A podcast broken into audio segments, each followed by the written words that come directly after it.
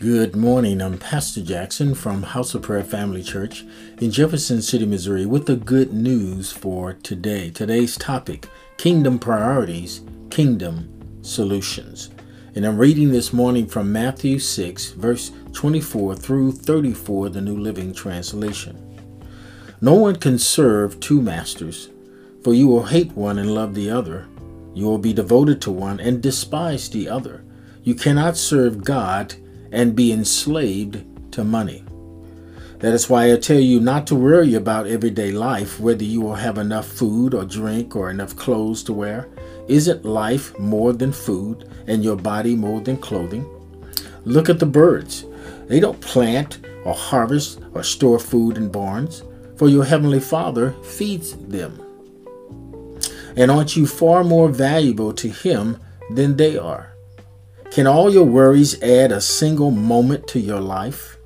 And why worry about your clothing? Look at the lilies of the field and how they grow. They don't work or make their clothing. Yet Solomon, in all of his glory, was not dressed as beautifully as they are.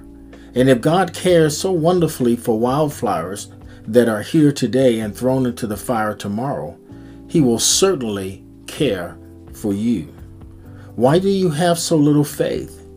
So don't worry about these things, saying, What will we eat? What will we drink? What will we wear? These things dominate the thoughts of unbelievers.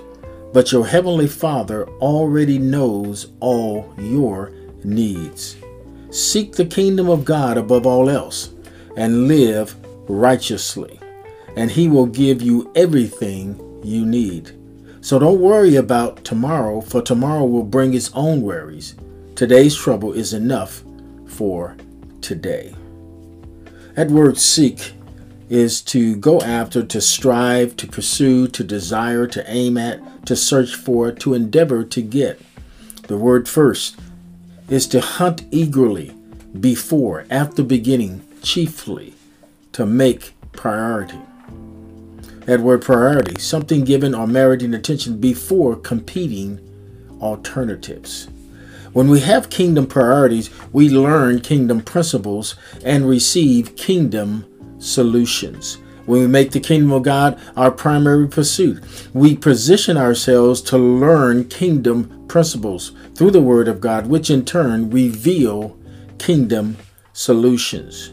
Colossians 3 starting at verse 1 says, You have been raised to life with Christ. So set your heart on the things that are in heaven, where Christ sits on his throne at the right side of God.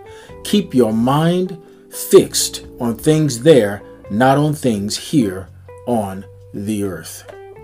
When we properly focus God's, rea- God's realities, God's plans, and purposes become clear. Let me read that again. When we properly focus God realities, God's plans and purposes become clear. So let's set our sights on the kingdom of God. Let's make the kingdom our primary pursuit. Let's make his righteousness our primary pursuit. Let's let his word be our primary pursuit. Let's have a desire to know Him more and more. Now let us pray. Father, we thank you and give praise for your goodness and mercy, for your grace. Help us, Father, to set our sights on things that are above rather than the things of this earth. Help us, Father, not to be distracted, Father, by the things that are going on around us allow worry and anxiety to creep in and become our God, rather than, Father, trusting you, taking you at your word, setting your kingdom always before us, realizing, Father, that we are the righteousness of God in Christ Jesus. Father, we thank you for your daily reminders of who you are the reality also of your Son and of your Spirit. May we walk in a continuing revelation of that truth. the truth also, Father, that